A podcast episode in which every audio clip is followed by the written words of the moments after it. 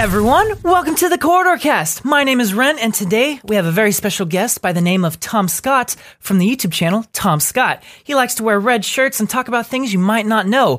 For instance, in today's podcast, we're going to talk about a lot of that stuff, like his experiences flying with the Royal Air Force and changing gravity, to what AI has in store for us, futurology, all that stuff, whether we should be scared or not. Yeah, lots of other things like being a pirate. Stay tuned and let's get to it. Hello, Tom. Welcome to the podcast. Hello, thank you very much for having me. Yes, I'm really excited to have you here. We actually recently hung out just a couple weeks ago at ThinkerCon in Alabama. Yes. Yeah, Destin from Smarter Every Day ran uh, ran ThinkerCon, and yeah, that was a good place to hang out for a while. That was a lot of fun. Was that your first time in Alabama? First time in Alabama. Um, you know, I think I might have been through it. I might have been through a little bit of it before. Yeah. Alab- does Alabama have a coastline? Is it that far? Yes, it does. Then, then yes, I have on on a road trip between Baton Rouge, Louisiana, and Orlando, Florida. Okay. We literally we skipped through. We did the whole thing in twelve hours. So at some Wow, point, all right. This is this is unnecessary fluff you can cut, frankly. But there you go. That's, that's, Yeah, so I used to live in Louisiana and we would drive over to Pensacola and that would mean that I would drive through Alabama. I think we went through Birmingham, but I never actually spent time in Alabama Yeah. before. I was surprised. I Huntsville liked it is quite a strange. bit. Huntsville is strange because it's Rocket City. It's Yeah. it's where all the rocket engineers for NASA ended up. So it's this little island of science and technology in the middle of Alabama, which does I, I haven't seen the rest of Alabama. It doesn't have the best reputation No. for science I mean, and technology. It has a reputation in general for a reason. Uh, and I can't neither confirm or deny any of those uh, reputations. But yeah, no, I was uh, really surprised by how just scientific everything was in Huntsville. Like you show up and all of a sudden you see this giant rocket just standing like this monolith in the sky that you could pretty much see from anywhere. And that was the first time I'd ever seen a Saturn V rocket. That's the the rocket that took us to the moon. Yeah. And just driving through, because I, I went from there to a couple other places. If you if you just drive through, you just find yourself on this massive aerospace science park where Yeah. just companies with very dramatic logos with a lot of arrowheads in them, just kind of all over the place. It's like okay, they are they are developing rockets here. So did you did you enjoy ThinkerCon? You think you'll oh, go back next year if it's a If it happens again, again? I will absolutely go back because because uh, obviously there was the there was a public event and then there was space for the folks who were invited, like yourself. Yeah, there's and me. like what, like a couple hundred people that were invited a couple days ahead there of was time. there was space for us to hang out, and that was wonderful. yeah, I, I, I ended. There's one night we were hanging out, and uh, we were hanging out with Mark Rober and uh, and Diana from Physics, Physics Girl, Girl, came yes. over and was like FaceTiming someone else. And I just like I had to just take a step back. A step back. I was seated, uh, seated, and so I just took a, a step back and I just took a photo of that. I was like, this is great. Like all my favorite people in one place. Yeah, no, ThinkerCon was really cool. Did, do you think you learned anything from like some of the sessions that we did? I think so. Yeah, I think so there was, too. there was a lot of uh, there was a lot of cross talk. I mean, what you had to make sure was that the folks who did YouTube didn't take over the conversation. Yeah. Like, I think one of the sessions I was in, we had to ban the word algorithm. really? Because- okay. Because half of the folks there are YouTubers, but the other half are are authors or librarians or uh, like anyone putting out something in any medium. And so the YouTubers had a tendency to to froth. Like we just talk about our work and art and everything else Yeah. to the exclusion of the folks whose whose lives are not dependent on an algorithm. yeah, their- I think we did. money. A, we both did a session on like growing an audience, and it was like half, like you said, half the audience that they they do podcasts, they write blogs, and they're Mm-hmm. like, we don't care about your strategies for how to gain an audience through YouTube. So we ended up just splitting the whole group into two two groups. But yeah, uh, I, I took a lot of inspiration from that trip, and I'm gonna apply that going forward into a lot of our videos. but yeah, so speaking on videos, you've been around on YouTube for quite some time. 06, I joined. 06? 06, yeah. That's, that's actually the same year I created my own personal YouTube channel, but I didn't even treat it as like a content creation platform for like five years No, or so. so exactly the same. I ignored all that advice about uh, growing subscribers and getting regular content. It was just cool. They're going to host the video projects I make for free. Yes. Great, lovely. I don't have to worry about bandwidth. I don't have to worry about transcoding or anything like that. It just works. But I wasn't doing anything on the platform. I was just using them as a video host. right, yeah. And it wasn't until many years later that I finally started a series on there. And so, oh, that's what I should have been doing all along. Okay, fine. So one of your earliest videos, in fact, it was probably one of your first videos to really blow up, was two drums and a cymbal, where you basically went to a cliff and you threw off two drums and a cymbal. It's an old joke, yeah. uh, so yeah, I, I- didn't, I've never actually heard the origin of that. So that's a joke, or is that an actual There, there like, is an old myth? there is an old joke. Two drums and a cymbal fall off a cliff. Thank you. I was hoping I was hoping you were going to time that right, but never mind. Um, uh, yeah, it, as anything like that, I was still a student. Well, I was still at university anyway, um, and I would regularly just have conversations in the pub with friends, and these ideas would come up. And at that point, I didn't know what I wanted to do. I was just throwing ideas at the internet for anything that we could come up with and see what worked. And this was such a such a ridiculous idea. It's just like, is there a cliff near here? I don't know. Like we didn't have smartphones. It's like Right, I yeah. don't know. I'll look at that when I get back from the pub. Um, found a cliff, bought a kid's drum uh, a kid's drum set off uh, eBay. Mm-hmm. Went out to the cliff, threw them off. Take three, made the noise. Yeah, that's That was- crazy. that so was that, it wasn't your first take, but it wasn't faked either. It was not faked. But if you look back at that video, you can see just how much I was not playing into the YouTube style there. okay. It was. It's got credits for God's sake, because because that's what we instead did of then. instead of pushing to subscribe, you push to uh, a was- website It was yeah, like tomscott.com. yeah, because that's where I was hosting everything. Because Mm-hmm. I mean, even now, I still miss the old kind of freer internet, like the idea that that you would have a blog and you would have something that you controlled on your website, Yeah. that you were paying for, and that I recognize why that's not sustainable in the modern era. I recognize that, that is not that it is not reasonable to ask loads of people to learn HTML in order to publish things onto the internet. Um, but I do miss that idea that you are the host of your own content. And there's a lot of, you know, uh, there's a lot of reasoning behind doing that. I know that's uh, Rooster Teeth is probably the most famous model these Yeah. days because they host everything on their own website. They also have stuff on YouTube and all the other social media platforms, but like they they had they're really strong into like you know don't have your breadbasket Yeah. be only YouTube which is whatever. a fantastic idea. And I mean, for crying out loud, they've they've been going for how long? I remember them doing Red versus Blue. oh yeah, I mean they've been going long- since 2002, 2003. Yeah, So uh, I mean, back then you had to host through something like that. You had to run it yourself. yeah. So if you've got that started up, you might as well keep using it. But you know when the, when you can host it yourself and have to pay for the bandwidth, versus having YouTube host it, handle everything for you, and give you a cut of the ad revenue, Yeah. it's it's not a difficult decision. Yeah, it's it's way more efficient and easy that way. I mean, I'm pretty sure our whole platform is like pretty much just YouTube. Well, now with this podcast, we got we've got other audio platforms as well. so yeah, I, I genuinely thought you were going into an ad read then. I genuinely thought you were looking to look down the barrel of the camera and just seamlessly segue into into an ad read. But I no. feel like I do that enough. So no, I wasn't doing that here. We, we're not we're not big enough for ads just yet. yeah. Um. So going back to some of the videos that you've made, uh, you also did a video that I wanted to talk about, which was the McCollough effect. You, there's an Oh, image yeah. that you said will ruin your brain. I, I mean, th- like if you want like the early clickbait, because I, I don't like that video. Really? It was one of the f- it was one of the first things I did on the the things you might not know series that I'm doing. Mhm. And when I was starting out with that, it was literally just here's some things I remember. I'll do a bit of research to make sure they're they're roughly okay. Right. And I'll go somewhere and I'll film it into my phone held out like that. And I would do that video so differently now. I would actually go to someone who is a neurologist who understands the effects.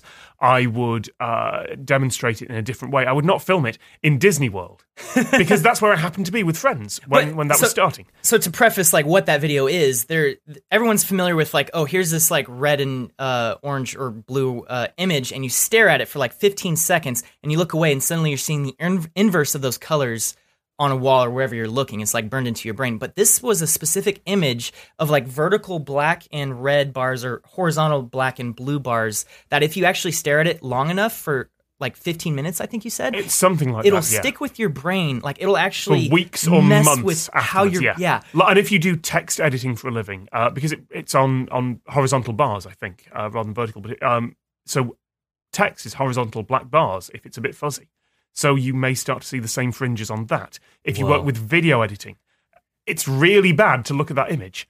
And and like the angle I went with it was this is like the old don't stick beans up your nose thing. If you tell a kid Yeah. don't stick beans up your nose, then you've just introduced this wonderful new idea that sticking beans up your nose is a thing that is possible in the world. It wasn't until you said that this could affect you for up to like three months Yeah. that I realized I'm not going to look at this, and Yeah. because I, hadn't really been looking at it, but I was I was considering like just Yeah. staring at it and see if it would work. But then you said it'll mess with your brain for three months. I I specifically avoided my eye as much as I could. Like I need, I should be referencing neurologists. I should be referencing the papers that this worked on, uh, that they worked on.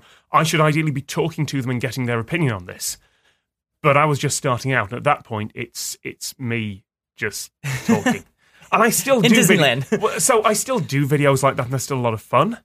But anything that is about something I am not qualified in, I make sure that I hand over, or at least reference the work of right. someone who actually does know what they're talking about. Well, I feel like that's kind of become the standard in educational content these days is to make sure you, you fact check your stuff. There's like actual educational integrity in what you're saying. Hopefully. Yeah. and but like that was several years ago when you made that. And so You've five grown- years now? Six Has it? Wow, it's, all right. it's, it's been a long time. and I, I feel like a lot of like not just you in particular, but like the whole platform I think has grown uh, to kind of acknowledge and accept there's a certain level that like there's a bar that we're setting as creators for for accuracy and There Integrity. is, but an algorithm can't determine truth and it can't determine whether something is actually high quality. Like, I could absolutely produce a video that was plausible but completely false.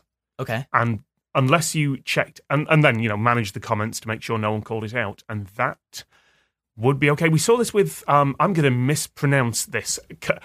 Bring it on. Kurz, Kurzart. You know that oh yeah, German yes. channel that Kir- does Kir- animation? Kirstazet? Sure, let's go with Yes. that. Um, they they Amazing did, channel. They oh, it's lovely. They did a video recently on uh, what would happen if you detonated a nuclear bomb in the Marianas Trench, deepest spot in the ocean. Yeah. And their conclusion is not much. you would kill a few fish. Uh, you would create a big bubble at the surface. Mhm. But other than that, not much is It's not happen. like it's going to crack the Marianas Trench in half or anything like No, that. but- cause a huge tsunami. Right, but they are they never actually mention it explicitly, but they are calling out a video from a clickbait channel Oh. that basically said all that uh, a year or so earlier, and which has millions and millions of views on what is, uh, I think, what Carl Sagan would call baloney. Really? It's it's just not. It's it's wrong. It's not even uh, plausibly wrong. It's not even you misunderstood what was going on here. It's just wrong, and so it's. straight up a lie at that point? I don't want to. So lie is a very loaded Because it, it like insinuates like uh, intention, perhaps? Yeah. Okay. Um, it, it's certainly someone who has not done any fact checking. Uh, and while they're not calling that out explicitly, it's it's replaced the search terms for that. But that video was getting recommended because people kept clicking on it. It was incredibly well produced, so they watched to the end. And I think there's certainly a, a requirement among the folks who are explicitly doing educational stuff in, in the space that that I'm in and that you're in with uh, your big videos about SpaceX and size of size of the solar system, everything Yeah. like that. Yeah, we fact check, but that's not a requirement for getting popular. Right. That is it is a scary thing because it's like we we're all we all understand that we're kind of just self regulating here, but because you don't have to, some some person just chasing the algorithm trends doesn't care about. And let's be honest, that's true with Ancient Aliens. That's true with a load of stuff that's on television as well. It, it's not a unique problem to YouTube, Mhm. But it is one that is. It can very easily become a problem, and it can very easily be served to folks who won't know that it's just a bit of a laugh. Although, again, true with Ancient Aliens. Yeah, I feel like that's becoming a real issue these days with misinformation and whatnot. It's so easy to share misinformation, and it's so much harder to correct that. I mean, I, I- hell, I come from the UK, and we have a lot of tabloid journalism. Like there, there, there is fairly often a correction that you'll see uh, from something that was on the front page of one of the tabloids, and the correction is just in tiny print inside the magazine because that's what they're required to do. no one clicks on corrections, or Yeah. no one picks up papers with based on a correction. Like, oh, they corrected something. I gotta find out. Hmm. Right. I mean, there was that whole reproducibility scandal in psychology. I think last year. I to Oh. say. Reproducibility. Yeah, uh, some researchers just trying to reproduce other papers. They just took the exact methodology that another researcher had done and repeated the experiment. And a lot of the times it didn't work, not to that significance. Interesting. Now, how much of that is uh, luck? How much of that is uh, what what you call p hacking, picking the significant results? I don't know. But there is a, a lot of science out there that is built on shaky ground as well. So it's not unique to us. It's not unique to creators. And all we can ever do is hope that uh, that it becomes okay. That that- that the the good stuff rises to the top. Yeah. So, Tom, you speak very eloquently, and your dictation is fantastic. And it turns This- out you this is- have a degree. Someone is going to pedant you because you said dictation and not diction. Oh, dang! Yeah, you're. you're I mean, someone's dictating. I'm, I'm just going to get in ahead in of the head right comments there. That's just You're right, diction. So you have a degree in linguistics. yeah. Uh, That's because that's, really fascinating to me. I, I don't really know what that all entails. So No, it's basically the study of everything to do with language apart from what people make with it. So it's not the study of, of literature and, and Shakespeare and everything like that. It's a study of everything from how your vocal tract makes sounds to how your brain parses sentences. So it's everything to do with language apart from the results of it. now does that go into like phonetics as well? Like like how words are pronounced, how certain I um, parts of words are pronounced? I uh, did not study phonetics past the first year. It was one of the basic foundation modules. Okay. Uh, I am really bad at what they call production. So one of the, the tests in phonetics is that they will put the symbol uh, for a, a particular sound up, Okay. and in an exam like this, you have to make that sound, and that includes sounds that are not from the language you speak. So um, there is a difference in some languages between p and p. And I'm going to do that again, and I, I'm going to apologise to the tech crew here because I'm going to lean in close to the mic. It's the difference between p and p. And if you hear that Okay. that aspiration that was on the second one, yeah. so it's it's just a noise, just a p with no air coming out, and where you're really kind of exploding air. That's the extreme difference. And there are lots of languages where that, uh, and there are lots of languages where those are distinct sounds. Uh, yeah. Okay. In I know in Vietnamese, uh, Vietnamese is very much so. It'll be the same word, same spelling, but with all the uh as symbols. I don't know. Tonal. It's a tonal language. Yeah. And I- there's a word, uh, and I, I will always fail to pronounce it correctly, but there's three different ways to pronounce it. It's like mung, mun, and mung. Good luck. I know. I'm, I'm, sh- I'm certain that is wrong, but it basically translates to, I think, like new, salt, and mosquito. Wow. Yeah, and there are equivalent things in English as well. So, uh, speakers of East Asian languages often have trouble uh, with R's and L's and distinguishing them Okay. uh, in English, and that's because those are effectively the same sound, or they're not distinguished in same in the same way that p and p aren't over here. Oh, Um, okay. So, actually, right. So this is an entire video I did years ago. So I did a series on linguistics. It was the thing I was actually qualified to talk about. um, how do you make a, a a sound for like the R in around? Like, what does your what does your mouth actually do when you say around? It goes, it goes out, like So- around. So the bits inside, the two normal ways of doing that are either you take your tongue and you put it near the top, uh, like the alveolar ridge, which is the bit just behind your teeth there, Okay. uh, and it's like an L, so it's around and Uh. around. Or you can do it like a V, like a loose V, a vound around. So this is where we zoom in close on your face as you try and work out how you make that R sound. Around. Al- around. Is it top teeth, bottom lip, or is it tongue and the ridge behind your teeth? Ar- When I say when I'm pronouncing that R, my tongue is actually kind of back in my mouth, kind of like sitting low and back around. Okay. Round. What do you, what do you top? Is it close to a V? Oh. Is it close to an L? V- It's closer to a V. Right. So that is technically a speech defect. Wh- What? Are you calling me defective? It's the same one I've got, and it's the same one that uh, maybe. So, I mean, no one's done, as far as I know, the research on this. I haven't checked in the last few years, so maybe this has been updated. But that is now somewhere between a quarter and a half, maybe even more, of English speakers our age. And if you go two generations back, that was a defect. That is Elmer Fudd. Elmer Fudd saying he's going to catch that wabbit. That's that defect. really? That's it's top teeth, bottom lip. It's that he's not saying wabbit. He's saying rabbit.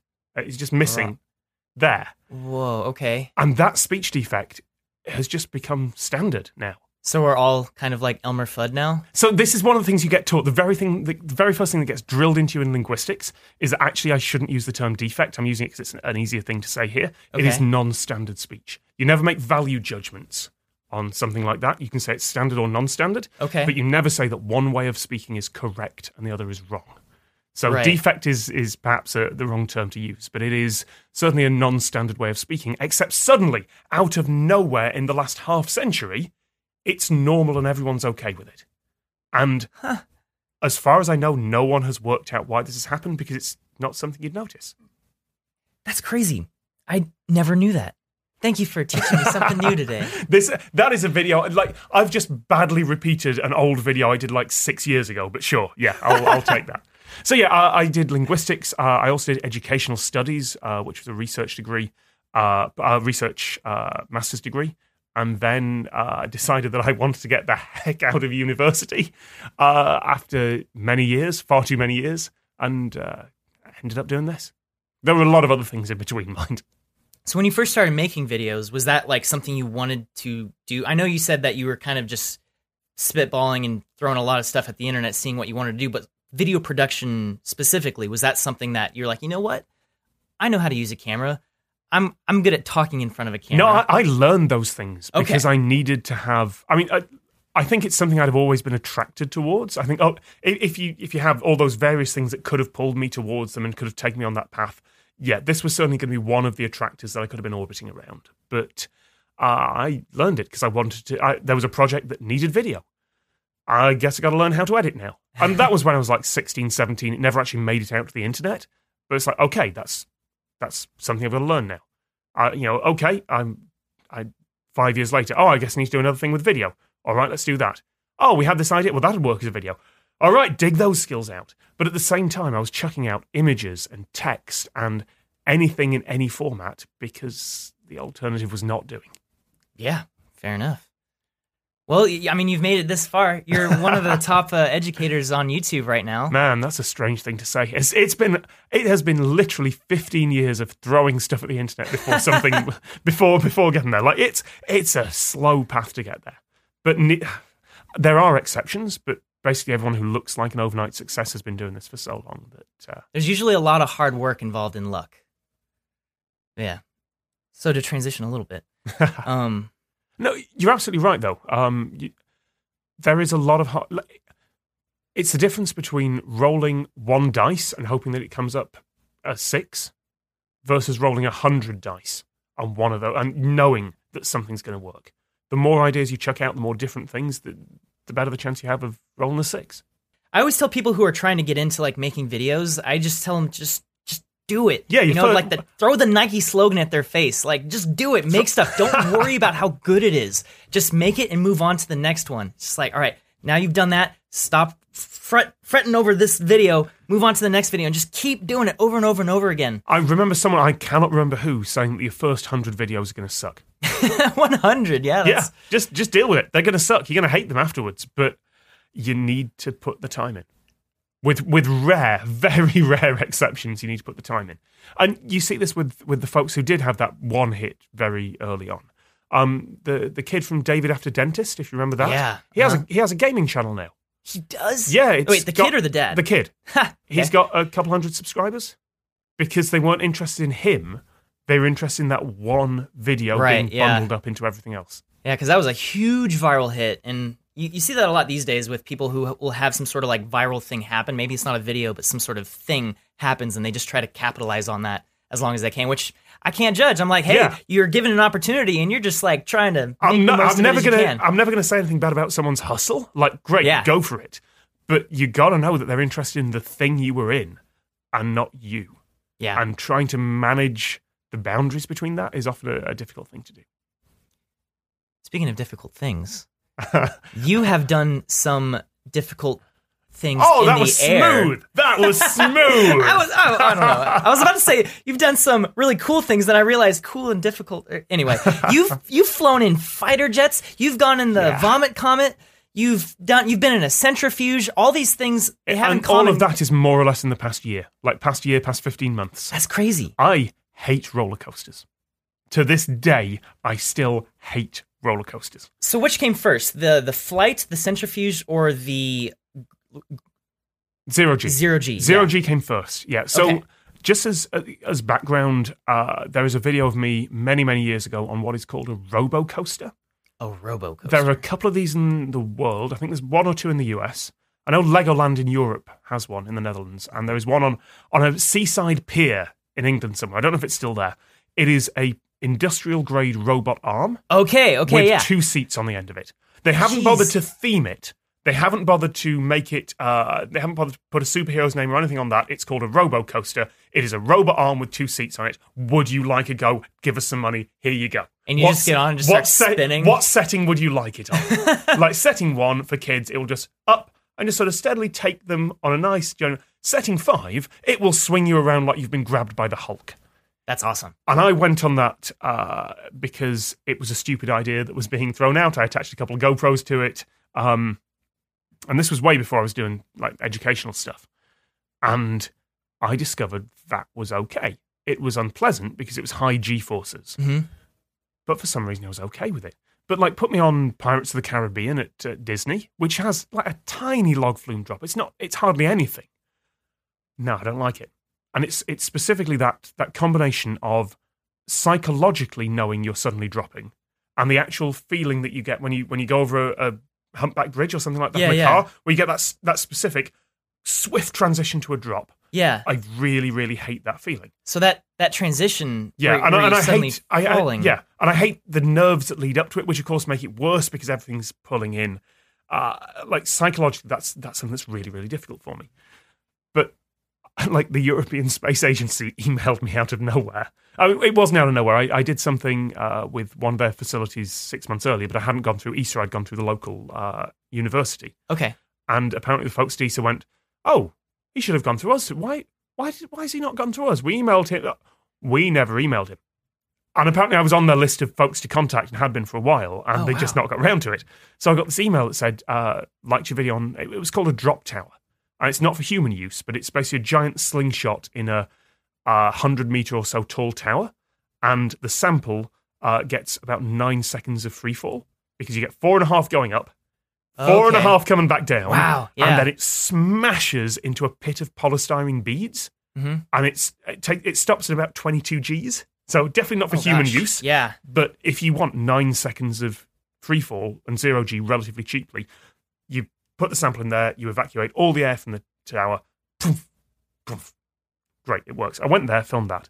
And then he saw like, we've got loads of facilities like that. And, you know, we might be able to put you on a zero G flight Cool.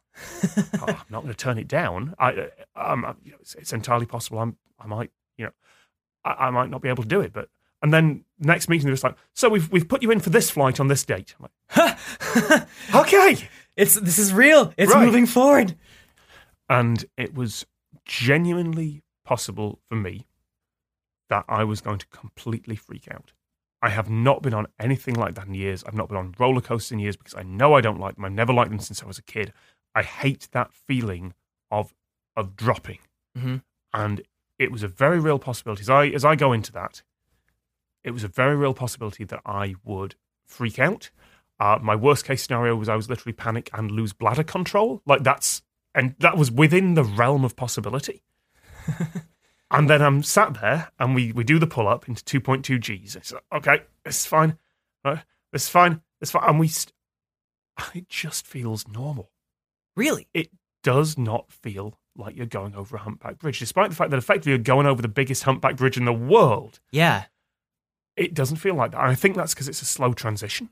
I think that's because you go kind of 2.2 Gs, 1.5, 0.9, 0.40, and at no point does the floor drop out from under you. It just steadily eases away. So if they were to suddenly dive way quicker than they normally do, you'd probably get a little bit more of that dropping. Honestly, sensation. I felt worse when we had a bit of turbulence after takeoff and the plane was going jump, jump, jump, jump, jump, up Uh-huh. and down than I did at any point during the free fall. that's crazy. So It- uh, honestly, if and I realize that this is an incredibly uh, privileged position to be in. um, if you can afford the the four or five thousand, because I got it through ESA, it was it was a research flight. It was uh, just it was a gift. Um, if you can afford four or five grand or however much it costs uh, to do that in Vegas or in Orlando on, on one of the big uh, zero G corp flights, do it. It is unlike anything else. It is it is like a dream of flying. I want to do it again, but cannot justify spending that kind of money on it. So, uh, a part that I think a lot of people don't ever really realize when it comes to doing a flight like that is you're actually undergoing a lot of gravity on your way up. Yeah, and on the pullout. Because because at the end of it, Oh, the plane right, yeah. is accelerating towards the ground. So to stop you hitting the ground, they have to pull 2.2 on the way out. So that means you're you're over twice as heavy when when you're going through those segments. And I always I've I've never really experienced like a sustained 2G like downwards force before, and so I, I've always wanted to feel like how heavy are my arms. Oh, but yeah. you mentioned I remember you mentioning something that was crazy, which was you get instant nausea when you move your head. Yep. under those situations, Don't move your head. All the, the stuff in your inner ear that works out how that is when you move your head, it moves differently. And apparently in zero G, that's okay. We can deal with that. Everything's floating. 2.2, your brain just cannot deal with it. And it's just like, nope, you're instantly nauseous.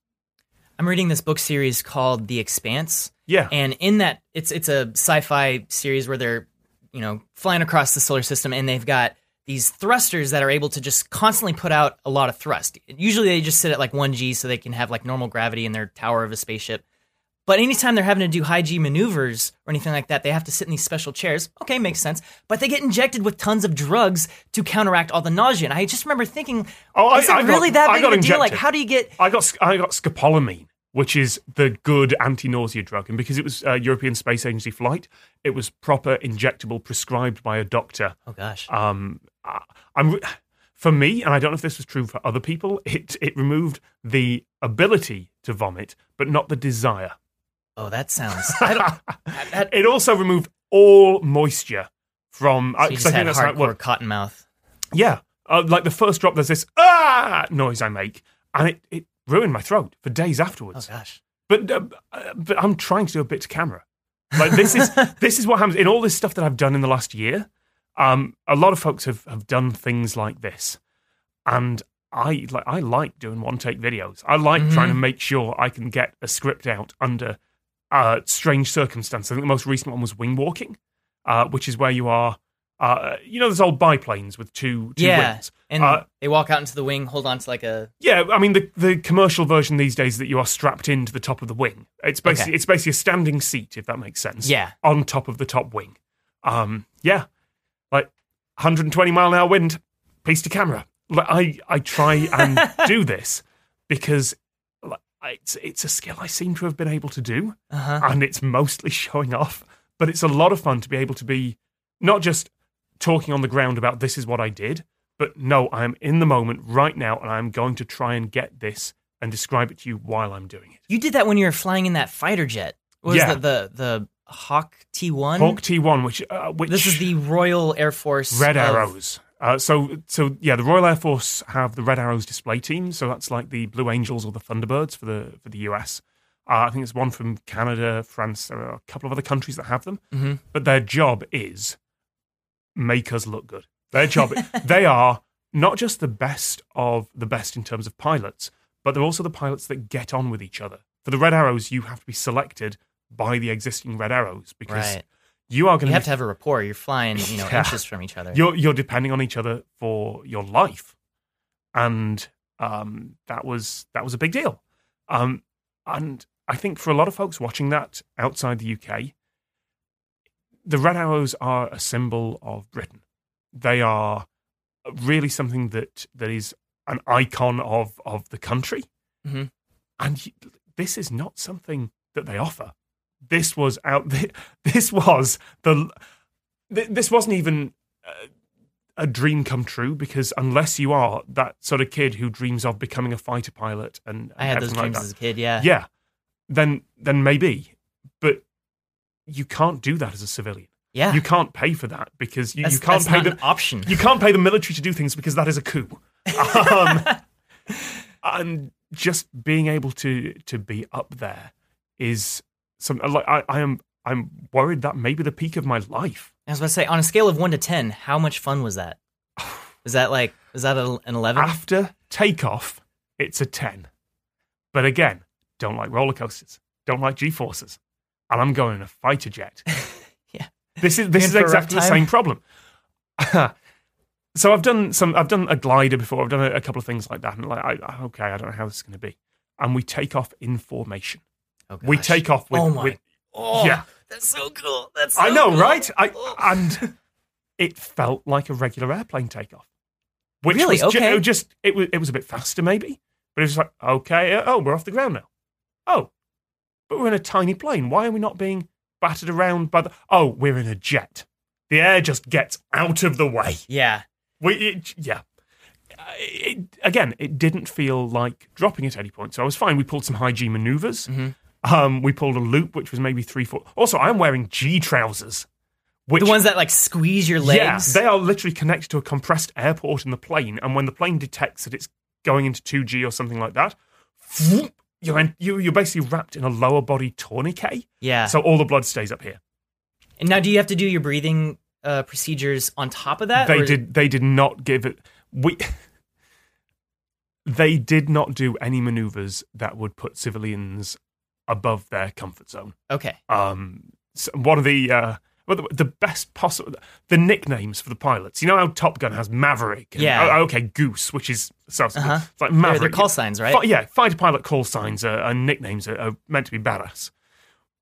So uh, Bog Eye was one of the ones uh, who was flying with us. Bug eye. But no, BOG. Bog, Bog Eye. eye. It turns out that the British pilot call signs and nicknames are not quite as cool as Top Gun. It's great.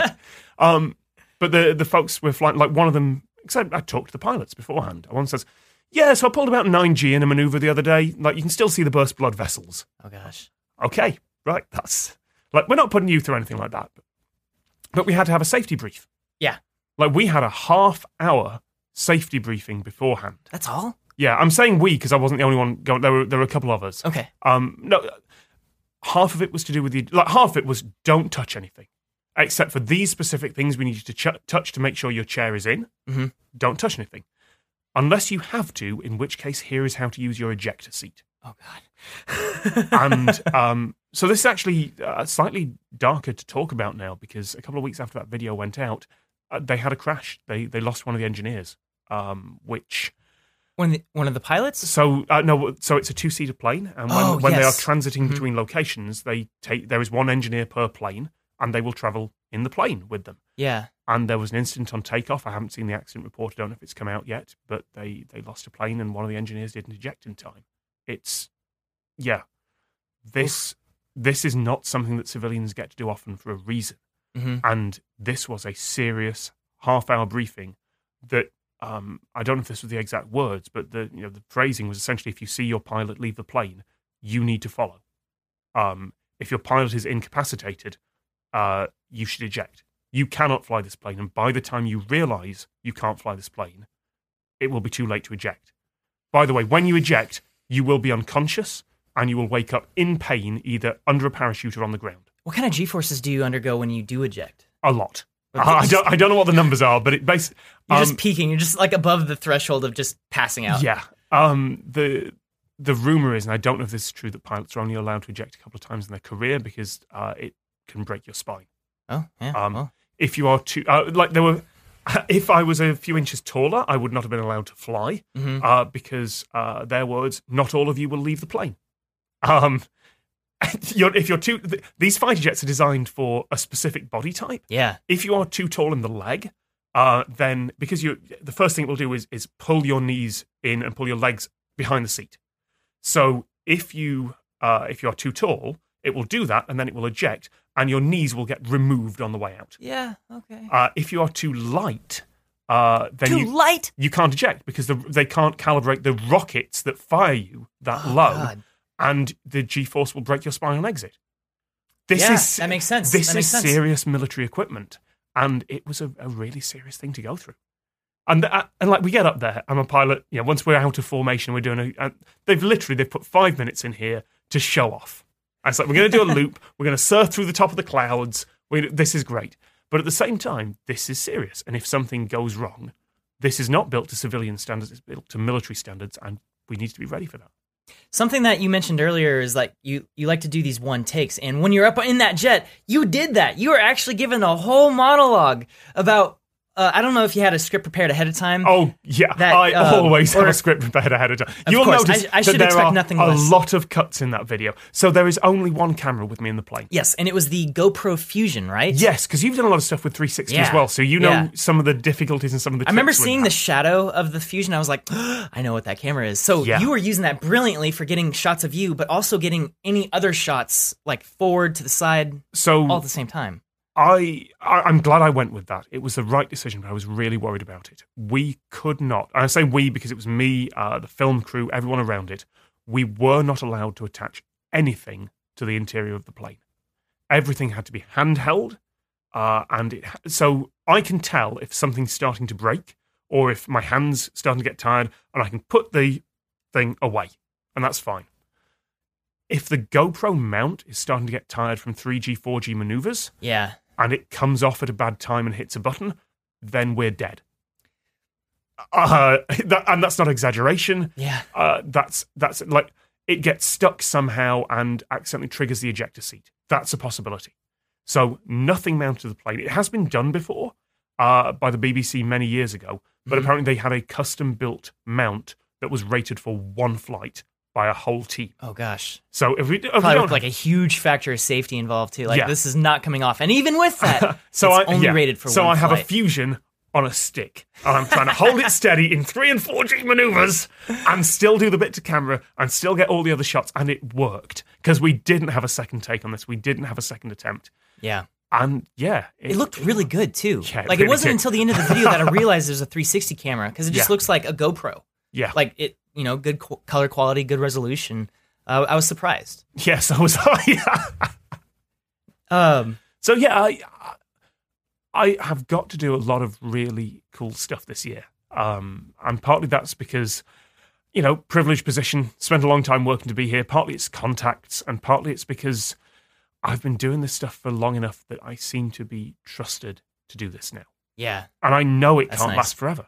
You know, if we if we're talking about creative process and we're talking about long term stuff here, I know this can't last forever. There isn't that it is a very rare thing in the world to be part of a band or part of a television show or part of anything that can survive past that like, that, that first few years if you're lucky Right. of interest. So how you move that onto other stuff is a big deal. If if this is the peak for me, then it's a really really good peak. Um, I just need to prepare for whatever's next. So when you're in that centrifuge, which is the thing that simulates just high G maneuvers and Yeah. just a lot of gravity, you uh, did you ever get any amount of motion sickness from that? Because that's that's what I would be afraid of. Because you're in this thing, yeah, it simulates a lot of high gravity, but you're also spinning in a circle. I, I would be afraid that I'd get car sick. No, I don't think it was long enough to do that. My eye line was kind of stuck on the camera again in that one. Mm-hmm. But then I, I passed out. So, you know, that was What, what were the highest G's you took in that? embarrassingly 3.6, which is 3.6, not okay. much. Uh, the RAF uh, engineer who went in to demonstrate it for their channel uh, pulled, I think he managed 6.5. And he's wearing G trousers for that and doing the straining maneuvers, and everything. And he doesn't, he doesn't look like he's having a good time. Um, but he survived it, and it, you know, it's fine. That's what he does. I passed out at 3.6 with breathing maneuvers, which essentially means I failed astronaut selection. Oh, Which wow. is- okay. Like I always knew, somewhere deep down, I'm not going to be an astronaut, right? Like growing up as a kid, I was not particularly athletic. I didn't want to go in for the fighter pilot or anything like that. Um, my eyes are, uh, I'm so short sighted that I can barely see my hand in front of my face if I'm not wearing contacts. um, I knew I, I, that in theory I'd always fail astronaut selection. But then I actually failed astronaut selection. And, And it turns out knew. that's a really brutal thing to find out. it really is. Uh, astronauts who go through that selection, do, is there a certain amount of G's that they have to stay awake yeah, it's, through? it's more than 3.6. and do you know how many it is? Is it like five? no, it- I, I don't. I think it's somewhere around four or five. Okay. Um, it- you also mentioned certainly- that that was like the the highest amount that they would put a civilian through, Yeah, uh, no, 4.5 is the maximum they'll put a civilian through. but you passed out at three point six. yeah, I did. So the moment you pass out, they they take the G's The out. moment they hit the the e stop, the the moment. now, something that I also know about uh, G forces is that so that was axially downwards. Yeah, I- your that was eyes down. away Yeah. from yeah eyes down. Is that what it's called? yeah, Interesting. Versus like high acceleration down a track. Eyes in. acceleration. Eyes in G-force, Eyes in. yeah. So there's eyes down and eyes in. yeah. Okay, I didn't know that that phrasing before. Now, eyes in, you can handle way higher G forces than Yeah. eyes down. The Saturn V, the, the one we were talking about earlier, the Mm-hmm. astronauts are lying down at the top of it. So I think that is eyes in G force, Yes, it should be. Yeah. which is a deliberate choice. Yeah. right. And that's because uh, the blood is, it's moving in you, but it's still everywhere. Eyes down G force is difficult because the blood pools in your feet and goes away from your brain. Right.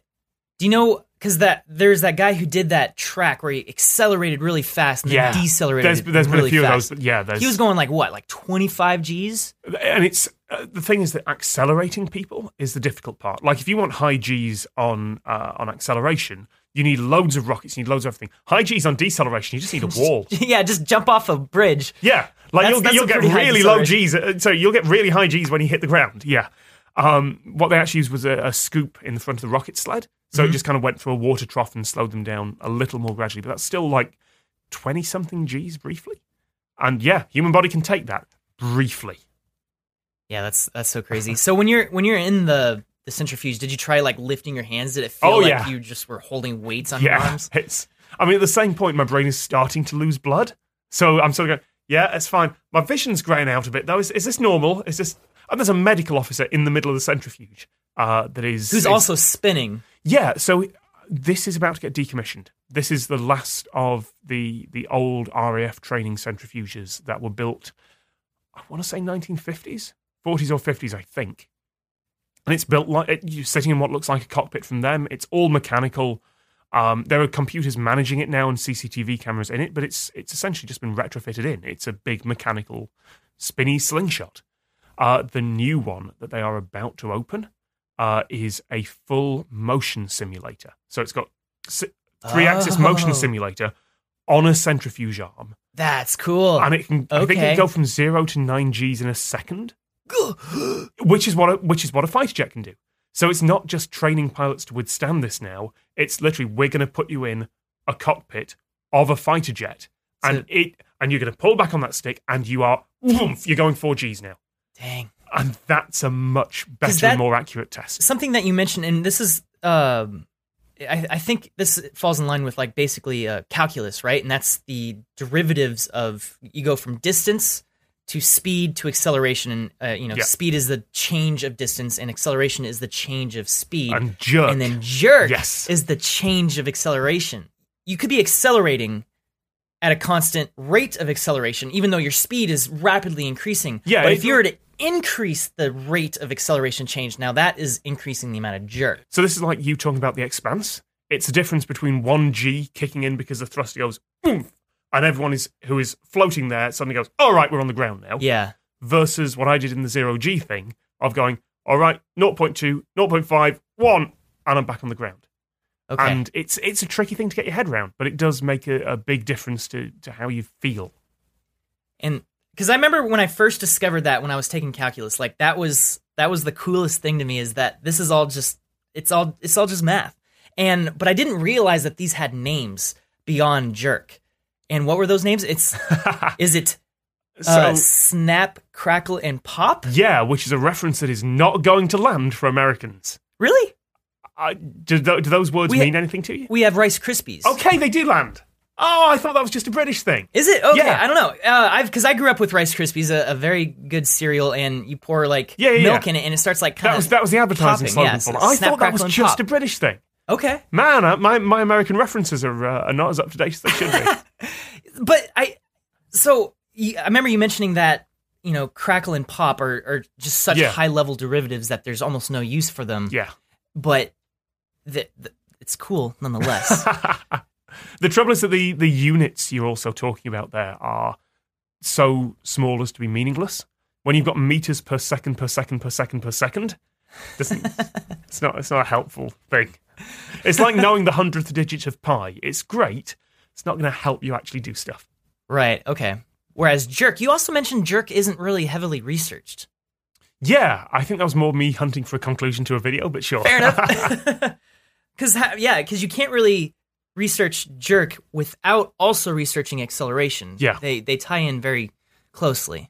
But hey, they've now got the the RAF centrifuge that will do that will that will have that high jerk capacity that will take you from Yeah, zero to nine G that quickly. So maybe they can now. you have another video series online now. that deals with superintelligence, AI, futurology, stuff like that.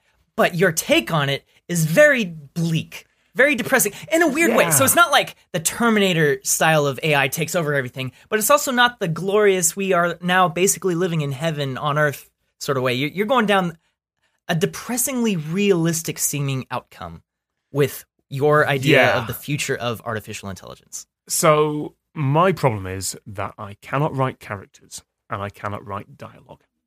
Um, I am, uh, which let's be honest, I'm not. There are plenty of published authors who can't do that, but um, I don't. I'm sure that given you know ten years of learning it, I could I could maybe do it, but I I have never been able or never put the hours in to be able to write convincing characters.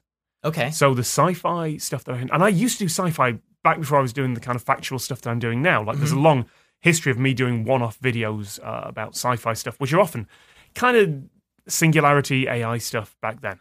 Um, but a lot of folks, particularly because it gets compared to Black Mirror, because obviously everything that is vaguely it used to be compared to the Twilight Zone. Now it's compared to Black Mirror. Um, I don't know. Jordan Peele's now rebooting the tri- the Twilight Zone, so maybe that'll That's uh, right, yeah. may- maybe it'll go back to that. But uh, they're all dramas. They are all something from this kind of third person perspective where you have actors and you have direction and you clearly have a narrative. Whereas, because that's not my skill, I just kind of cut all that out and just boil it down to the minimum idea and then put it so that it is uh, everything is diegetic. Everything that you see in the video is something that you would see for that product pitch or that Yeah. story or that TED talk or whatever. Yeah. And for me, that's it's both an easier way to write and a quicker way to write. Um, I don't need to worry that, that my characters are convincing or have uh, emotional arcs or anything like that. I can just say, here's an idea. And that's kind of why I read science fiction as well. So, No, absolutely. But that's what I like about those videos that you've made is that it presents these interesting ideas without any side like or distractions. So, for instance, the "Welcome to Life" video you made several years ago. That, that, yeah, that was before things you might not know. I think that was that was a long, long time ago now. yeah, and that video just kind of deals with okay, you're able to upload your brain to the servers now. What does that actually mean?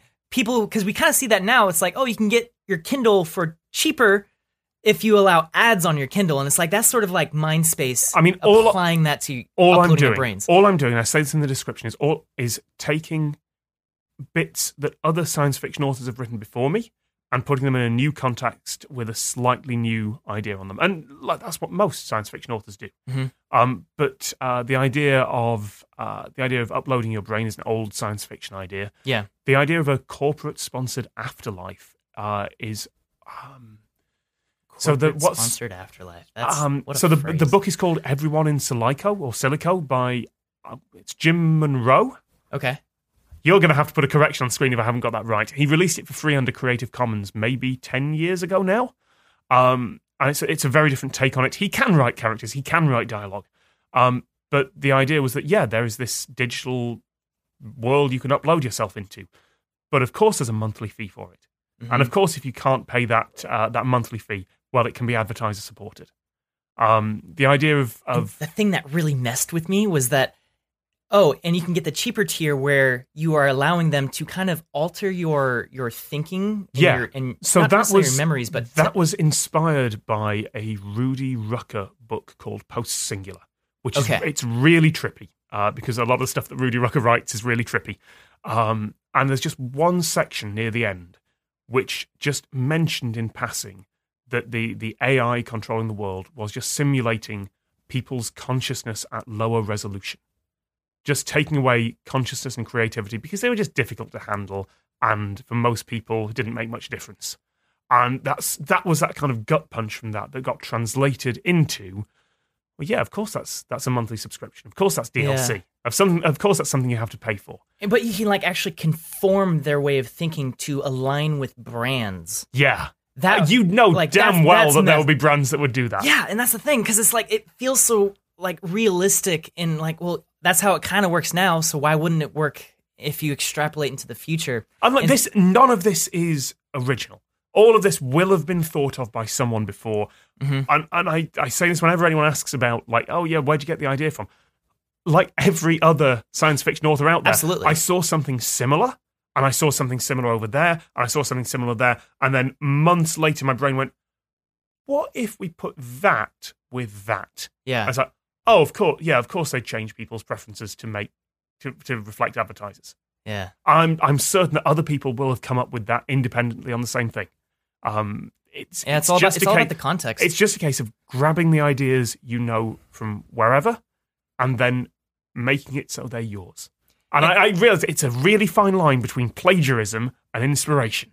And the trick is to always have. Uh, uh, so I um, I do a panel show. Well, did a panel show. We just ended it with friends right. uh, called Citation Needed, which is in the style of every other panel show uh, and podcast that has been done over the last, well, for Britain, for panel shows, it's decades. And I will occasionally get emails from people saying, "Can we, can we do this? Can, can we take this and do our own version of it?" Oh, like asking your permission to kind of copy Yeah. your show format. Uh, and my answer is always the same. It's like there's there's a whole lot of stuff in there that I cannot copyright. Like in the same way that two people sat in front of microphones having a conversation, Yeah. you've got you've got no claim of that whatsoever. Absolutely not. But yeah. this is Corridor's take on it. Mhm. And in the same It's way the that context. Yeah, You know, I wouldn't. I wouldn't want you to take the exact sound effects we're using and the exact words we're using, but I've got no copyright over it. So watch some more shows, take some more ideas, find the thing that no one else has done yet that suits your audience, Mhm. and then run with that. Because when television come calling, or when YouTube originals come calling, or when anyone with a budget comes calling, you don't want to have to say, "Well, actually, I took the idea from these people." yeah. You want to be able to say that, "No, yeah, this is my idea. This is Mhm. what I did." for sure. So you also just recently came out with a video kind of expanding on that idea, but in a very different way. So we've all I mean, at least I've done a lot of reading and, and research on like the singularity, which is Yeah. the the inflection point at which our our hardware technology has gotten good enough to support the software for a super intelligent general AI. And it starts as a, a bit of an evolution where it's like it finally gets, I guess, self consciousness, as smart as a human. And then after a certain amount of time, it's 10 times smarter. And then in a much shorter amount of time, it's a thousand times sm- uh, smarter. And, And then history becomes unpredictable. yeah. And Yeah. Not in the sense of like literally not predictable. You cannot predict what happens beyond that. so this this was your take on the what if, like what would happen. And it was a Uh, you- very interesting. You said earlier it's it's banal futures. It's like a, a, a utopia is fun to imagine, but terrible for drama. um, like the, a story set in a utopia uh, is wish fulfillment and has no drama. Isn't that great to watch? It's uh, there's a, a uh, I guess I guess a book is the right term now. It's it's a collection of short chapters that were posted individually that have now become a book uh, called Ra by Sam Hughes. okay. Freely available online. Um, he's just decided to change the ending of it because he's thought of a better one. Um, and there is one section in there that just describes uh, a literal utopia. And it's a lovely thing to read. It's genuinely a, a good idea. It's the first time I've, I've looked at science fiction world and thought, "Oh, that sounds nice. but then, of course, it has to break and it has to come to an end because people living in a world where everything's right for them is not a good thing for drama. So utopias are crap to write. Dystopias are also not as interesting to write. I feel Because- like they're a little played out. Yeah, because if you if you have something that where everything is terrible, for me at least, it's it's not fun. You have to have characters fighting against this, saying something. Oh, thi- this this is a bad idea and we shouldn't do it. Like thing bad has been done so many times by so many people in so many different ways that it feels like everything has been said, everything's been done. But there are a lot of kind of middling, banal futures where sure we've got a digital afterlife, but it's it's pay per view and it's DLC. So So sure for for the new one, you know we we've got Yeah. we we've got an artificial super intelligence, but the goals were set wrong, uh, and now unfortunately all it's doing is copyright protection.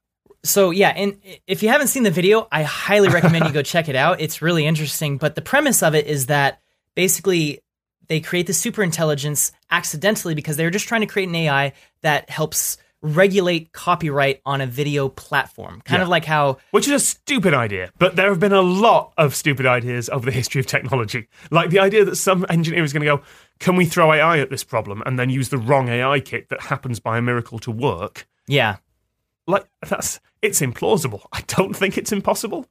I, I, I mean, don't wrong. I, you, you you put it forward in such a way that makes it seem like it's inevitable. I am actually fairly skeptical about singularities and everything like that. I think it's far more likely that uh, technology is, is going to, uh, and certainly kind of computer chips and everything like that, is going to follow uh, the sigmoid curve. I think that's the right Okay. term, where it's it's going up really, really strongly and then levels out. Okay. Like we are now further away from the moon landing than the moon landing was from the Wright brothers. Yes. So I we just had- recently tweeted about we that. had it's the a mind blowing fact. Oh, I- in that I probably got it from your Twitter. Yeah. Oh. um, but we started on that in you know a century ago, and within 50, 60 years, we had men on the moon.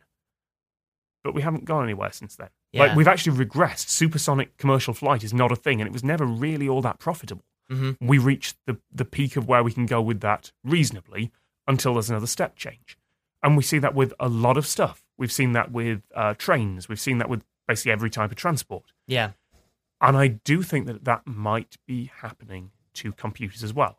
Like we see a step change. We we went from no one owns a mobile phone, which and then to this steady launch of oh, I guess rich business people to ha- have mobile phones now. To oh, okay, everyone's got a mobile phone now, and it's connected to the internet. And okay, that's that's a big change. Mhm.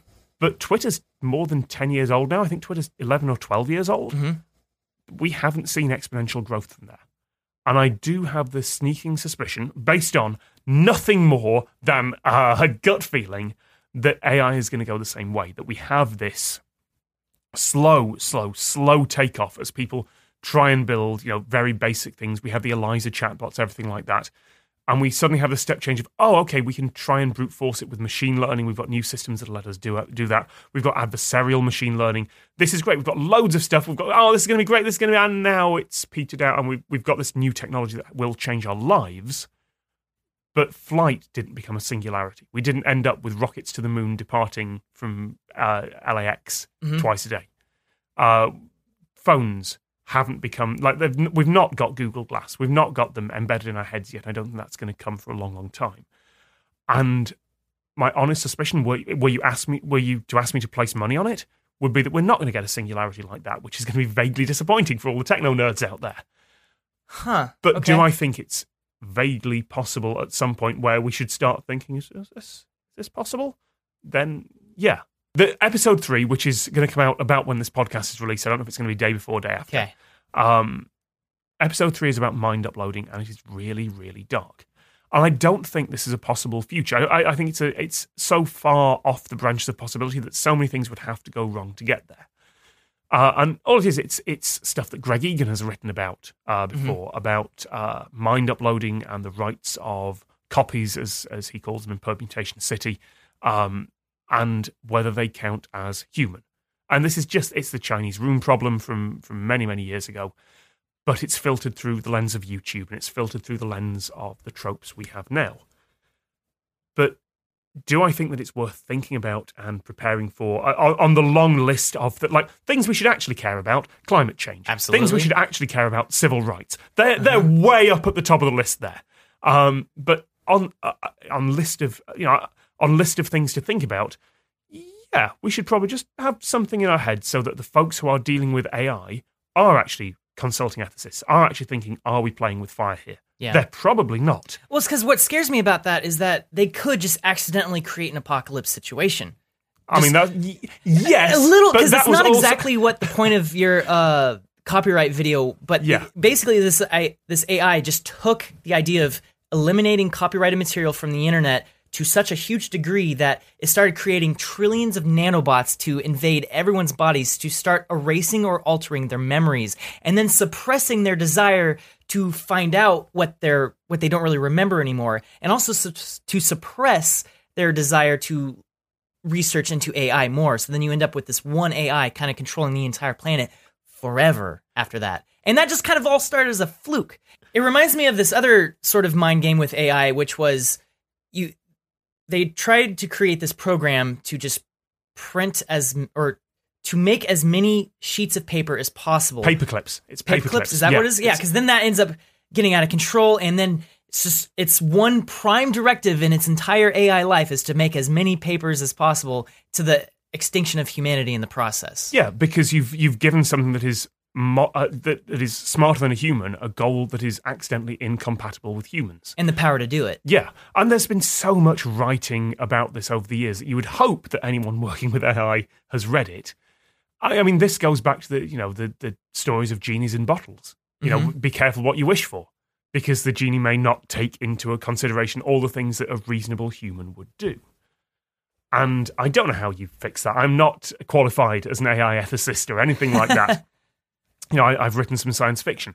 You would hope that the folks who are doing this, I, and I know damn well that uh, Google DeepMind, who are, Yeah. are based in London, yeah, they've got an ethics team.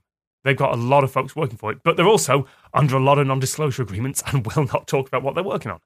And I, I think, uh, like, if you ask me to place a bet, all I'm going to say is it's probably not going to happen.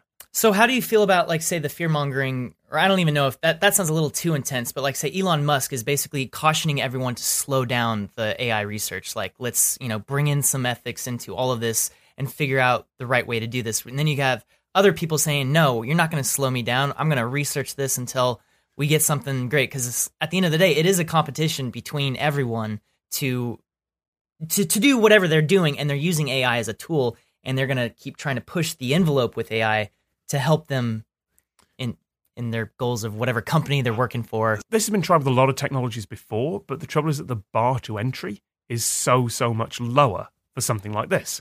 If you wanted to play about with with nuclear fission, you needed a laboratory and a whole team and someone to sell you some fissile materials. Yeah, that's that's a hard part. right there. There- There's a lot of hard parts there.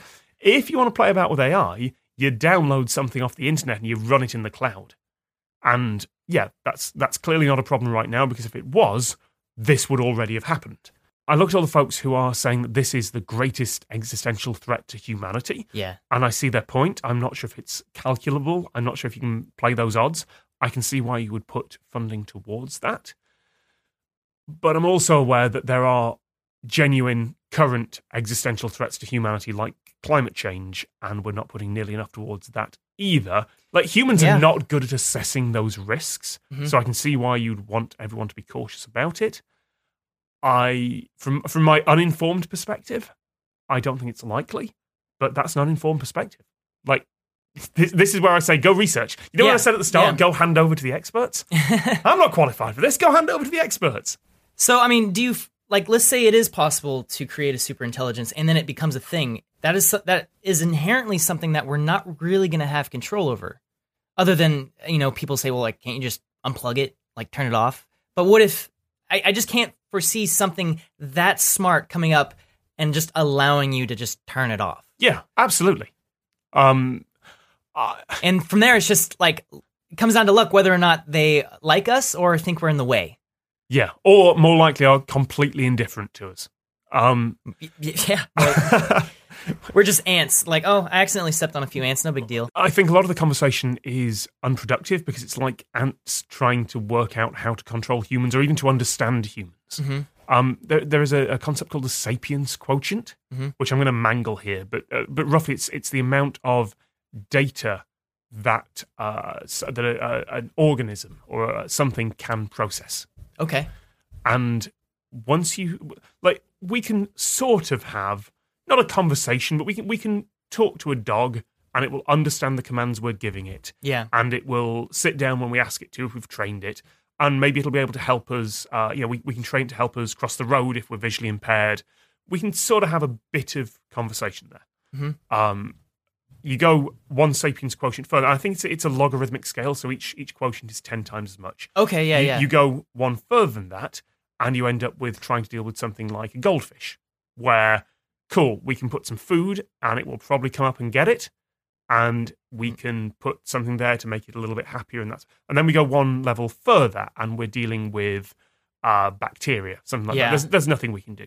We, we there's there's nothing a bacteria could tell us or we could tell it. We can essentially literally just like a biological we can machine. yeah we can examine it in its entirety understand what it's going to do and track its evolution and sequence the whole thing and that's you steadily go down and once you're beyond a couple of sapiens quotients there's just there's no me- there's not even communication possible it's not just that there's meaningless communication like you saying oh aren't, aren't you a cute dog it's there's, there's no communication even possible a bacteria cannot even begin to comprehend what humans are doing Right. so once you start going the other way It's Once- the same thing. We are those ants. We are that bacteria that can't comprehend Yeah. the You orders go- of magnitude higher. You go one sapiens quotient further, great, cool. You've got a computer that can start to shepherd us a bit and say, "Oh, it's nice," and start to plan what we do and organize our lives, which Mm-hmm. is the.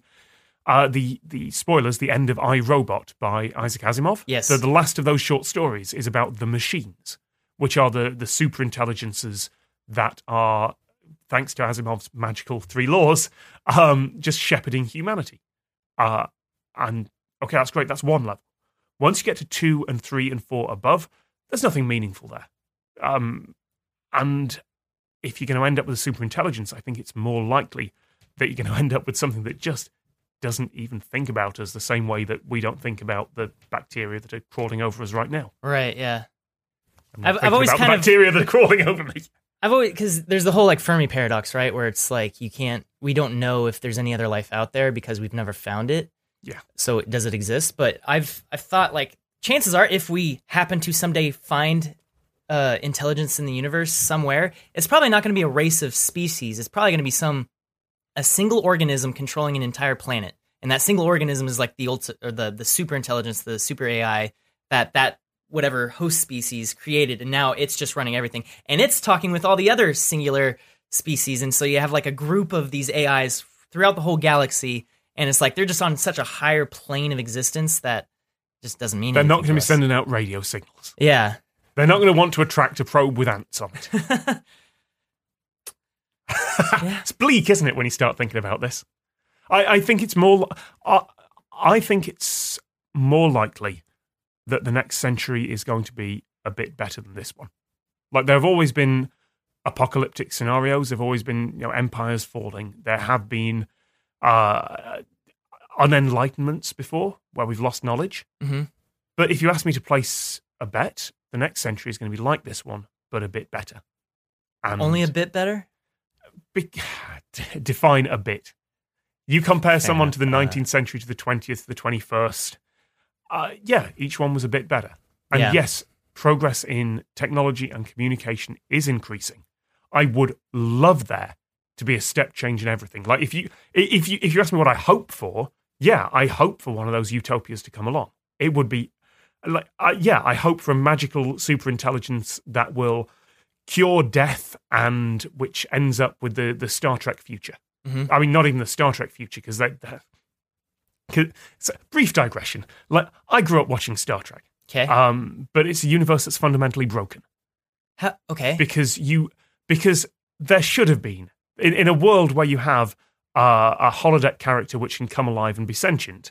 Uh, and a ship that can magically become sentient in one of the episodes because the plot needed it yeah. if you have a world where they can somehow reverse aging when plot required via transporter, you have a universe that is about to break. You have a universe that has time travel and and uh, de aging and everything to do with it. They should have had a singularity ten years ago in that universe, but it hasn't happened because the plot can't allow it to happen. Because you have to have 21st century humans just in space Right. and it's the equivalent of of someone in the 16th century writing about uh, the moon colony. It's great, but they're not going to talk about rocket, rocket ships. They're going to talk about whatever their technology was magically displaced there, which is Yeah. what Star Trek is. Uh-huh. But it is that kind of future where humanity has become better, where you know ideally we are all getting along, where ideally th- there is one Earth. And if you look at the, the the good parts of that that future, if you look at humanity getting past its its worst qualities, yeah, that's the sort of utopia I'm, I'm hoping for. Do I think that's actually going to happen? Do you think it'll happen for the rich at least? I don't think that counts as a utopia. Yeah. There's a reason that the, the, the phrase magical space communism keeps going around. And on that note, Man, we talked about a lot of stuff. What, Yeah. what is there? Is there anything we haven't covered? well, I do want to talk about your red T-shirt. now, I th- I kind of know the story, but I don't I don't know how many people do. You wear a red T-shirt in most of your videos. Yeah, I'm kind of grumpy about it now. Really? Um, but it's a really. Is it time to go through a style change? Change Oh, up your wardrobe a bit? Been, it's been a time to do that for a decade. Um, but how many honestly, red shirts do you own? Uh, Twenty. Twenty. That's all. I they get ordered in bulk every time they start to get a bit Okay. raggedy. Oh, so, Um, you, so you're cycling through them. yeah. So it's like this is your one cycle of 20 shirts. I, because it's easy. Yeah. Because it means I don't have to think about it. Because it's easy for continuity. Because it's also cheap. Um, I could, if if I want to move away from that, I need to order a load of t-shirts that all have something I need to check on them. That all that, Yeah. that I need to make sure to wear the same one while I'm filming the second version of a video. I know Um, logos can be a problem too. Right. Uh, or I could transition into wearing something that actually makes me look like a grown up. But, you know, let's be honest, I'm going to be that kind of guy in his 30s who decides he's only going to wear plaid from now on, or only going to wear check shirts, or only going to wear lum- like he looks like a lumberjack. Like, that's when you graduate from looking like a college student, you either have to get a style or you end up just wearing like check shirts for the rest of your life. Um, I, I went with looking like a college student. I can live with it. So you've made a lot. How many? Do you know how many videos you've made on your channel? It's above 600 now. But that includes okay. like bonus videos, stuff that's unlisted, all stuff like that. But it's it's in the 600s. a couple of videos of yours that I really liked. One was the Hollywood sign. Uh, Oh, the, the whole thing about like you blurred out the Hollywood sign because potentially they could sue you because you're technically making money off of a YouTube video. The chances of all that happening is really low. Like for us, for instance, like we'll go shoot a full on corridor video that we are definitely going to monetize. The entire backdrop will be the Hollywood sign. Like just hypothetically speaking, obviously, but like we would just do that. But you, the whole point of that video was like technically you could get sued for that. And there's all sorts of things about First Amendment rights in the US, uh, fair use in the US, fair dealing in the UK, which which would play against that. One of the things I, I actually found uh, while researching recently is that the US government has the Smokey Bear Act. Uh, Okay, you I know- know, I know, Smokey Smo- Bear. Smokey Bear, uh, which is you know only you can prevent uh, only you can prevent forest fires. They've yeah. changed it. It's wildfires now. Wild. Only They did- you they- can prevent. They've deliberately changed it because because some forest fires are good now. Yeah. Wildfires are uncontrolled ones. They've actually changed the changed the term of that. Like, Gotcha. Yeah. um, I think that's a good clarification. so when when they put uh, when they invented Smokey Bear and they they commissioned it, created it, people started selling rip off Smokey Bear merchandise. But because Smokey Bear is owned by the U.S. government, it's public domain. Because any, anything created by an employee of the of the U.S. government is public domain. Okay.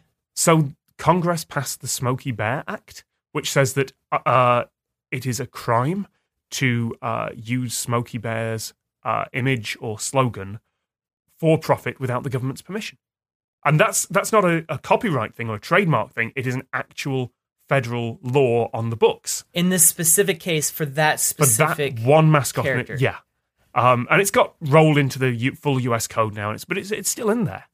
Uh, and I was gonna, oh, you know, what, I could do the, the the old Hollywood sign video again, but it turns out that's been challenged because the US has the First Amendment, and any law like that that says that you can't speak in a certain way is always played against the Constitution, and always played against.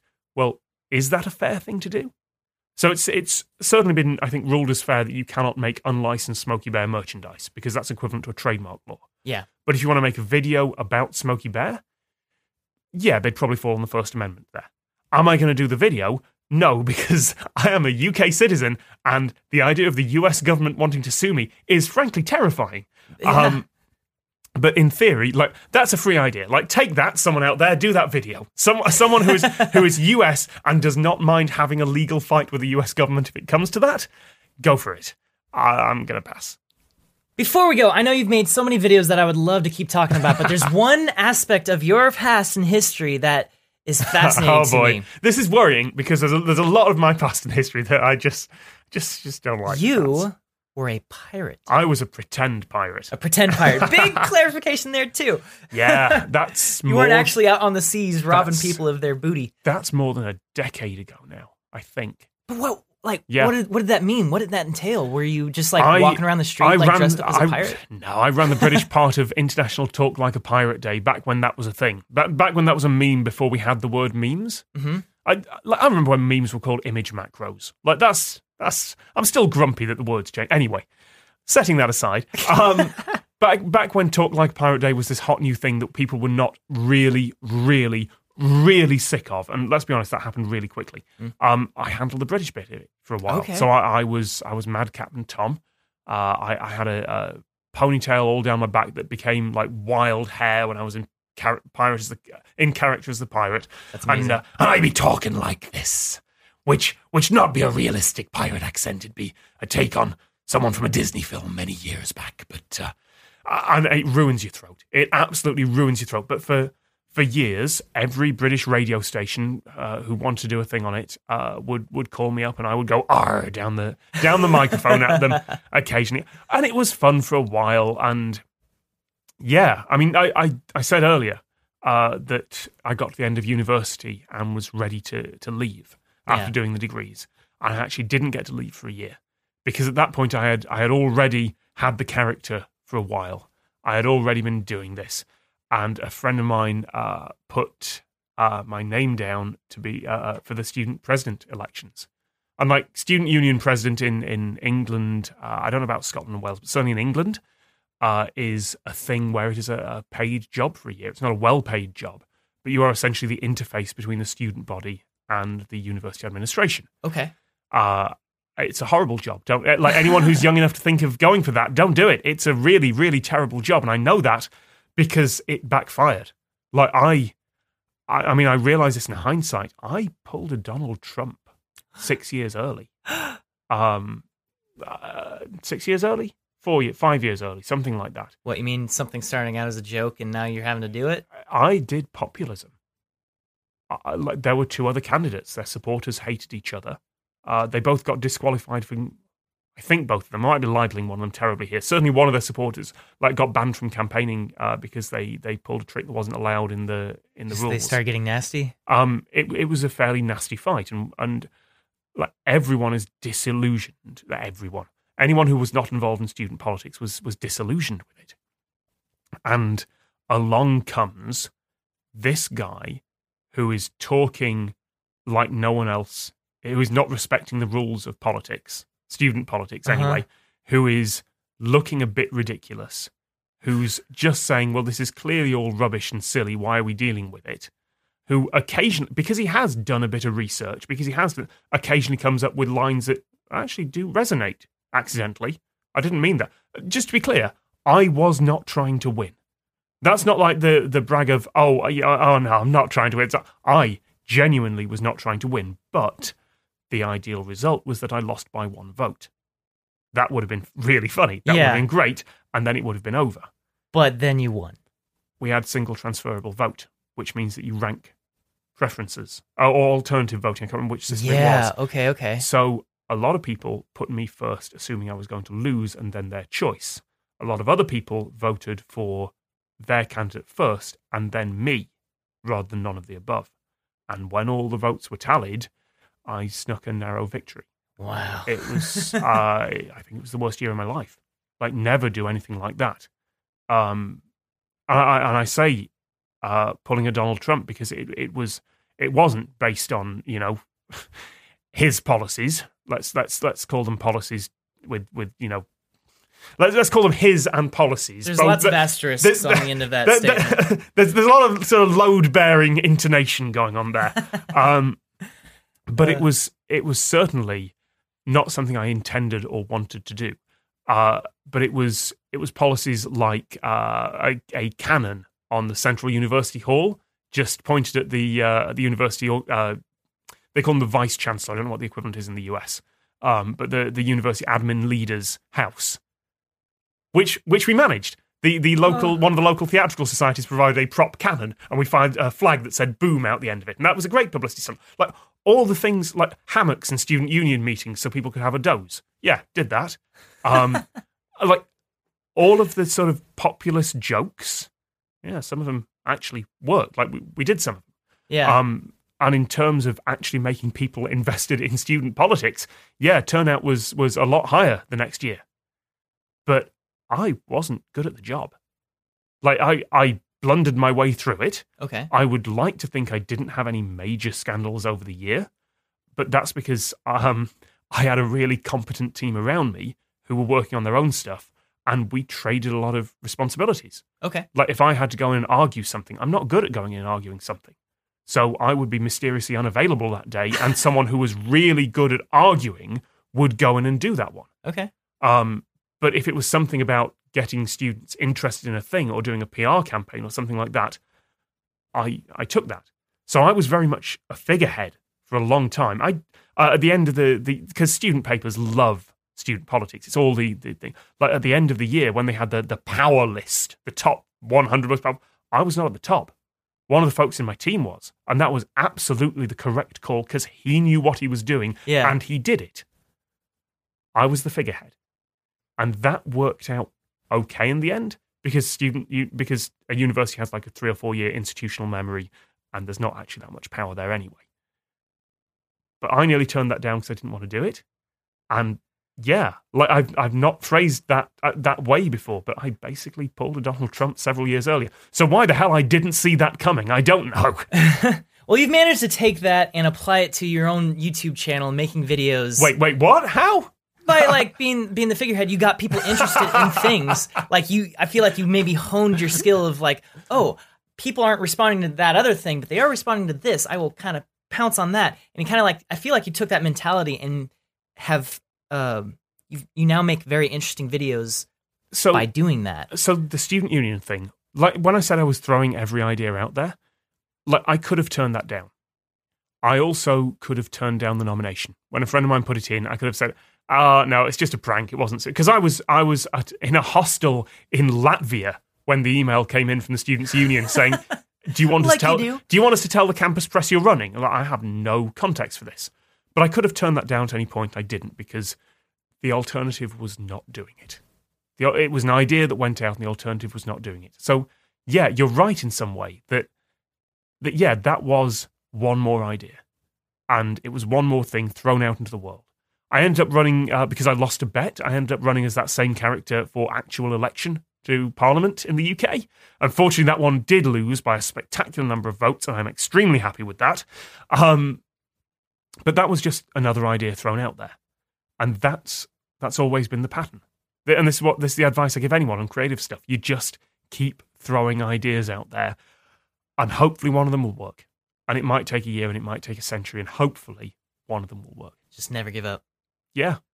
Un- unless you've been throwing the same idea out for 10 years. Like, if you've been throwing literally the same idea out for 10 years and you've got nothing back, Well, that's insanity. May- maybe like the- the key word is different ideas. The really important key word in there is different. Well, Tom, I think that's a good spot to end this podcast. Thank you so much for coming here. Thank you for having me. Yeah, this has been great. It was really eye opening for a lot of those uh, topics that we talked about. Uh, I was really surprised at your take on AI and your skepticism about it all. But I hope I'm wrong. I hope we get the utopia. well, I I also hope we don't get the the the crazed. Yeah. you know, we we lose a hundred years worth of pop culture just because an AI decided to erase it from our memories. That's uh, uh, as bad AI scenarios go. That's pretty. It's pretty reasonable. Yeah. Well, Tom, Here's to utopia. Yes. Utopia. and that's it. Thank you so much, everyone, for joining us. This was a really fun conversation. Big shout out to Tom Scott for coming here and talking with us today. If you're interested in any of the videos that we talked about in today's podcast, you can, of course, look Tom Scott up on YouTube. All of his videos are there. And in the meantime, if you want to stay tuned for the next episode of the Corridor Cast, I'd recommend subscribing on YouTube or subscribing to any audio podcast platform you want online. and I'll see you next time. Bye.